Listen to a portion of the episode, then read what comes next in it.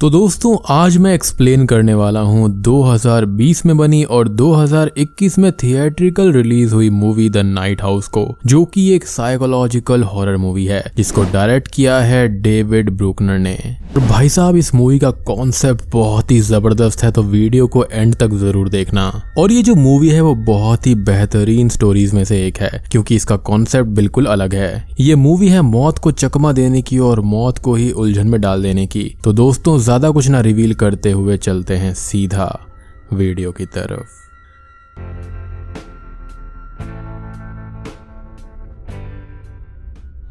Movie की शुरुआत होती है और हम देखते हैं बेथ नाम की एक लेडी को, जिसके हाव भाव से ही पता चल रहा है कि वो बहुत ही डिप्रेस्ड है। बेथ पूरी रात शराब पीती है और अपनी वेडिंग की वीडियोस देखने के बाद में वो सोने चली जाती है। बेथ बेड पर सोते वक्त अपने हस्बैंड के एहसास को भी याद करती है और सोचती है कि काश वो उसके साथ में होता।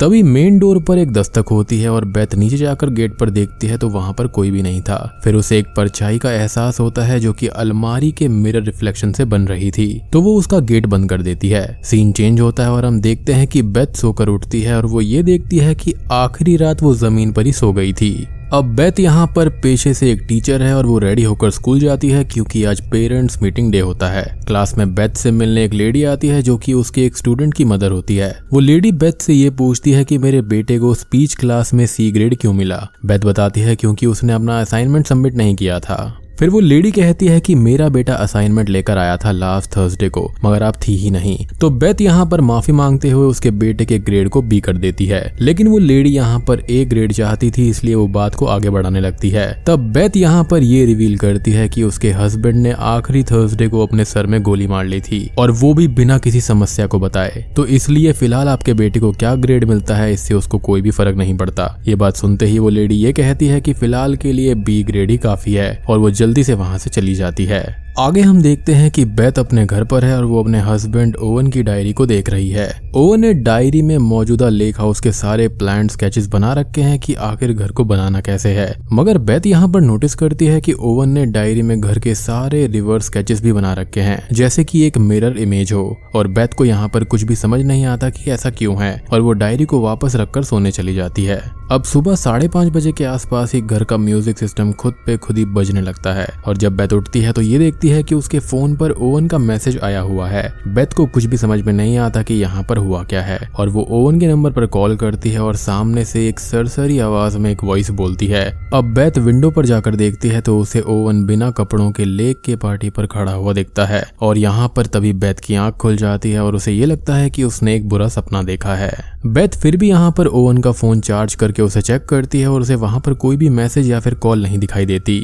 मगर जब बेथ यहाँ पर गैलरी को चेक करती है तो उसे वहाँ पर एक लड़की की फ़ोटो मिलती है जो कि साइड व्यू से ली गई है और उसमें चेहरा नहीं है। देखने में वो कुछ कुछ बेथ जैसी ही दिखाई देती है। बेथ ये फ़ोटो क्लेयर यानी कि अपनी दोस्त को भी दिखाती है और क्लेयर ये कहती है कि ये तुम ही हो। मगर बेथ ये कहती है कि ऐसे कपड़े उसके पास नहीं है। तब क्लेयर कहती है कि अब तुम ओवन के साथ बिताए सिर्फ़ अच्छे पलों को याद करो। इन सब बातों को छोड़ दो और वो भी तुम्हें पीछे से चीट कर रहा था। फिर क्लेयर और बेथ फ्रेंड्स के साथ में जाकर बार में बहुत ड्रिंक करते हैं और बाद में क्लेयर बेथ को छोड़ने के लिए उसके घर पर आती है। और यहाँ बेथ क्लेयर को एक स्टोरी सुनाती है जब वो लगभग मर चुकी थी। और ये वाला पॉइंट याद रखना आगे काफ़ी काम आएगा। बेथ जब सत्रह साल की थी तो उसका एक बहुत ही भयानक एक्सीडेंट हुआ था और उसकी कार खाई में पलट गई थी। बेथ के यहाँ पर लंग्स फट गए थे और उसका हार्ट लगभग चार मिनट तक के लिए बंद हो गया था। मगर किसी तरह डॉक्टर्स ने उसको बचा लिया। ये स्टोरी सुनाते सुनाते बेथ सो जाती है और एकदम से बेथ के घर का म्यूज़िक सिस्टम बहुत ही तेज़ी से बचता है और झटके से ही बेथ उठ जाती है।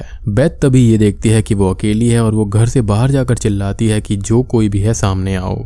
फिर बैथ ये देखती है कि कुछ लड़कियाँ उसके घर के पीछे से निकल रही हैं और लेक में जाकर कूद जाती हैं। बैथ लेक के अंदर टॉर्च से झाँक कर देखती है तो वहाँ पर कोई भी नहीं होता। फिर बैथ को लेक के दूसरी तरफ़ एक घर दिखाई देता है और दूसरे पल ही वो गायब हो जाता है। तभी बैथ के कान में एक विस्पर होती है। और फिर बैथ हिम्मत करके बोट की तरफ़ चली जाती है। जहाँ पर उसे ब्लडी फुटप्रिंट्स दिखते हैं और उसे एहसास होता है कि ओवन की आत्मा उसके पास में है। बेथ जैसे ही उसे छूने की कोशिश करती है कि तभी एक झटके के साथ ही बेथ बेहोश हो जाती है। अगले पल जब बेथ की आँख खोलती है तो वो लेक के दूसरी तरफ़ है, जहाँ पर उसे अपने ही घर जैसा एक पैरल हाउस दिखाई देता है। बेथ वहाँ पर देखती है कि अलग अलग रूम में बेथ के जैसी दिखने वाली लड़कियाँ हैं जो कि ओवन के साथ हैं। और जब बेथ घर में घुसती है तो वहाँ पर बेथ की आँख खुल जाती है और वो अपने ही घर में होती है। बेथ को अब यकीन हो जाता है कि ये सब जो हो रहा है, वो कोई सपना नहीं है, बल्कि कोई सुपर नेचुरल पावर उसके घर में है। बेथ ओवन के फ़ोन में सारे फोल्डर चेक करती है और उसे वहाँ बहुत सारी लड़कियों की फ़ोटो मिलती है, जो कि दिखने में बेथ के जैसी ही होती है। अब बेथ इन्वेस्टिगेशन के लिए लेक की दूसरी तरफ़ जाती है, जहाँ पर उसे उसका पड़ोसी मेल मिलता है। वो बेथ से ये कहता है की इस तरह जंगल में अकेली मत घूमो, मगर बेथ नहीं मानती और वो जंगल के अंदर चली जाती है। बेथ को जंगल में एक टूटा फूटा सा घर मिलता है, जो की बिल्कुल उसके घर जैसा ही था, लेकिन रिवर्स में था। बेथ अंदर जाती है और छानबीन करने पर उसे वहाँ पर एक डॉल मिलती है, जिसके अंदर कई सारी पिंस घुसाए हुए थे। ये देखकर इतना तो पता चल जाता है कि ये कोई काला जादू है, यानी कि ये वूडू या फिर हुडू मैजिक हो सकता है। बेथ मेल के घर पर आती है और उस पर चिल्लाते हुए कहती है कि तुमने सुबह मुझे वहाँ पर जंगल में जाने से रोका था मतलब कि तुम कुछ जानते हो ओवन के गलत काम के बारे में। फिर मेल ये बताता है कि हाँ वो ओवन को किसी दूसरी लड़की के साथ उस घर में देख चुका है, मगर वो इसलिए चुपता था कि ये सब जानकर उसकी ज़िंदगी बर्बाद ना हो। फिर यहाँ पर बेथ घर जाती है और वो ओवन के सारे सामान को खंगालने लगती है। बेथ को उसमें दो किताब मिलती हैं, एक बुक काले जादू से जुड़ी हुई होती है और दूसरी बुक मंत्रों से भूल भुलैया बनाने के ऊपर बेस्ड होती है। उसे पढ़ने पर बैत को कुछ भी समझ में नहीं आता और बैत गुस्से में उस डॉल को ज़मीन पर फेंक देती है, जो कि वो दूसरे घर से लाई थी। वो डॉल ज़मीन पर गिरने के बाद भी सीधी खड़ी हो जाती है। तभी बैत को ऊपर वाले फ्लोर से आवाज़ आती है और वो ऊपर जाकर चेक करती है, मगर वहाँ पर कोई भी नहीं था। तभी बैत को एक पैटर्न के ज़रिए किसी आदमी का फेस दिखता है और जब बैत उसे गौर से देखती है तो वो फेस बैत की ओर ही घूम जाता है और ये देखते ही बैत के होश उड़ जाते हैं। अगले दिन बैत उस स्टोर में जाती है जहाँ से ये किताबें खरीदी गई थी और बैत को वहाँ पर वो लेडी मिलती है जिसकी फ़ोटो ओवन के फ़ोन में थी। इस लड़की का नाम यहाँ पर मैडलिन होता है और ये देखने में लगभग बेथ जैसी ही दिखती है। बेथ यहाँ पर मैडलिन के पास में जाती है और उससे अपने हस्बैंड ओवन के बारे में पूछती है। अब ओवन का नाम सुनते ही मैडलिन यहाँ पर होपलेस हो जाती है और बेथ को शक हो जाता है कि पास्ट में इनका अफेयर था। अब पूछताछ में मैडलिन यहाँ पर बेथ को ज़्यादा कुछ नहीं बताती। अब अगले सीन में हम देखते हैं कि बेथ अपनी फ्रेंड क्लेयर के घर पर है और उसे वो सारी ओवन के अफेयर वाली बातें बताती है और साथ में उसे पिछले कुछ दिनों से जो पैरानॉर्मल या फिर सुपर पावर उसके घर में फील हो रही थी, उसके बारे में भी बोल देती है। क्लियर बेथ की सुपर नेचुरल पावर वाली बातों पर ज़्यादा विश्वास नहीं करती और ये कहती है कि वो ज़्यादा सोच रही है और ओवन के बारे में सोचना छोड़ दो, क्योंकि अब वो जा चुका है। आगे हम देखते हैं कि बेथ अपने घर आ जाती है और रात में मैडलिन उससे मिलने आती है। वो बेथ को ये बताती है कि वो और ओवन कभी भी एक साथ नहीं सोए हैं। और फिर वो बेथ को एक दिन की बात बताती है जब वो दोनों ज़्यादा करीब आए थे, मगर उनके बीच में कुछ भी नहीं हुआ। मेडलिन ये बोलती है कि वो पहले भी इस घर में आ चुकी है और उस दिन ओवन ने उसे किस किया था, और फिर देखते ही देखते ओवन ने उसका गला पकड़ लिया। मेडलिन को ये लगा कि ओवन यहाँ पर सुपर एक्साइटेड है, मगर जब उसकी साँसें रुकने लगी तो मेडलिन ने ओवन को रुकने के लिए कहा। जिसके बाद में ओवन रुक भी गया और उससे माफ़ी मांगने लगा अपनी इस हरकत के लिए। उसके बाद में फिर ओवन मैडलिन को घर वापस छोड़कर आया और ये भी कहा कि ये रिलेशन यहीं पर खत्म करना ठीक रहेगा। मैडलिन बेथ से कहती है कि ओवन कुछ टाइम के लिए भटक ज़रूर गया था, मगर वो तुम्हें बहुत चाहता था, इसलिए ही उसने मुझसे सारे रिश्ते तोड़ दिए थे।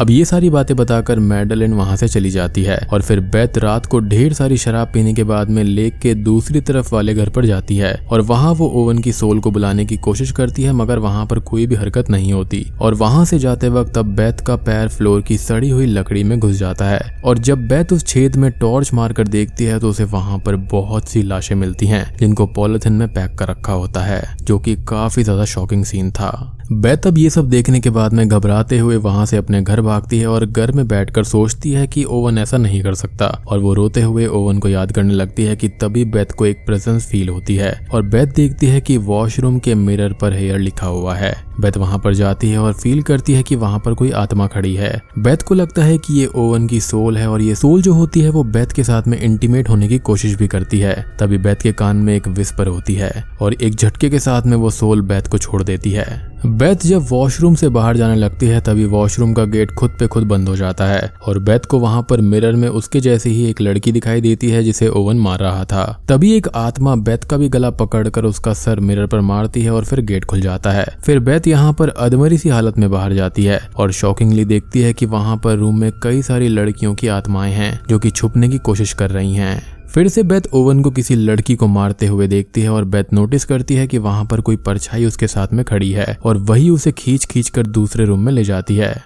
जहाँ पर बेथ वो सारे मर्डर्स देखती है जो कि ओवन ने किए थे। एंड में बेथ देखती है कि वो ओवन की गोद में सोफे पर लेटी हुई है और तभी ओवन के कान में फिर से एक विस्पर होती है और वो बेथ का गला दबाने की कोशिश करता है, मगर नहीं दबा पाता। फिर बेथ यहाँ पर चिल्लाते हुए उस परछाई से ये पूछती है कि तुम हो कौन? और तभी वो परछाई ये बोलती है कि आई एम नथिंग मैं कोई भी नहीं हूँ। लास्ट टाइम तुमने मुझे तब फील किया था जब तुम्हारा एक्सीडेंट हुआ था, मगर किसी तरह तुम बच गई थी। और दोस्तों, यहाँ पर खुलते हैं असली पत्ते।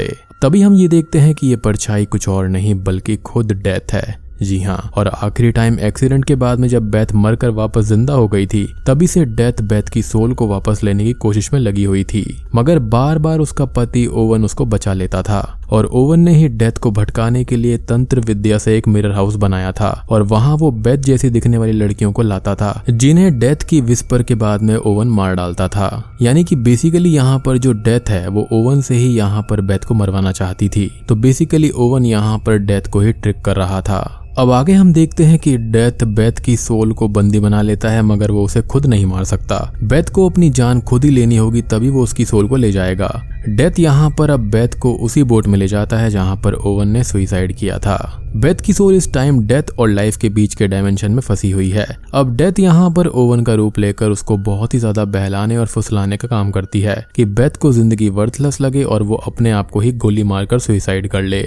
मगर तभी वहाँ पर बेथ की फ्रेंड क्लियर आ जाती है और वो बैथ को चिल्ला चिल्ला कर जगाने की कोशिश करती है। दूसरी दुनिया में बैथ को क्लेयर की धीमी धीमी आवाज़ सुनाई देती है और बैथ एकदम से होश में आ जाती है और देखती है की सुबह हो चुकी है और वो बोट में गन लेकर बैठी हुई है। तभी क्लियर स्विमिंग करते हुए बैथ के पास में आती है और उसे किनारे तक लेकर आती है। अब आप यहाँ पर ये सोचेंगे कि बेथ के हस्बैंड ओवन ने सुइसाइड क्यों किया था? तो यहाँ पर वो ये समझ गया था कि डेथ समहाउ उसके ज़रिए बेथ को मरवा ही देगी, इसलिए उसने खुद को ही मार लिया। खैर, तभी वहाँ पर बेथ का पड़ोसी मेल भी आ जाता है और बैथ से पूछता है कि क्या हुआ है तुम्हारे साथ? बेथ ये कहती है कि मुझे कुछ नहीं पता। फिर मेल और बेथ बोट की तरफ़ देखते हैं जहाँ पर वो एक काली सी परछाई की प्रेजेंस को फील कर पाते हैं और बूम ये मूवी यहीं पर खत्म हो जाती है। तो दोस्तों, ये थी द नाइट हाउस मूवी की कहानी। अब देखो, यहाँ पर दो थ्योरीज मेरे पास में है। पहली तो ये है कि ये सब कुछ रियल था और वाकई में डेथ यहाँ पर बेथ के पीछे पड़ी हुई थी। और यहाँ पर जितना कुछ भी बेथ ने देखा है, वो सब कुछ सच है। और असल में यहाँ पर बेथ के हस्बैंड का किसी के साथ में भी अफेयर नहीं था। वो बस बेथ जैसी दिखने वाली लड़कियों को यहाँ पर लाता था, क्योंकि वो जानता था कि डेथ उससे बेथ को मरवा ही देगी। तो यहाँ पर वो डेथ को ट्रिक कर रहा था। यहाँ पर डेथ या फिर नथिंग को ये लगता था कि उसने इस बार बेथ की सोल को ले लिया है, लेकिन हर बार उसको निराशा मिलती थी। यहाँ पर ओवन ने तंत्र विद्या काले जादू से एक ऐसा घर भी बनाया जो कि बिल्कुल इसी घर जैसा था, लेकिन रिवर्स था, ताकि वो डेथ को चीट कर सके, और उसने ऐसा किया भी।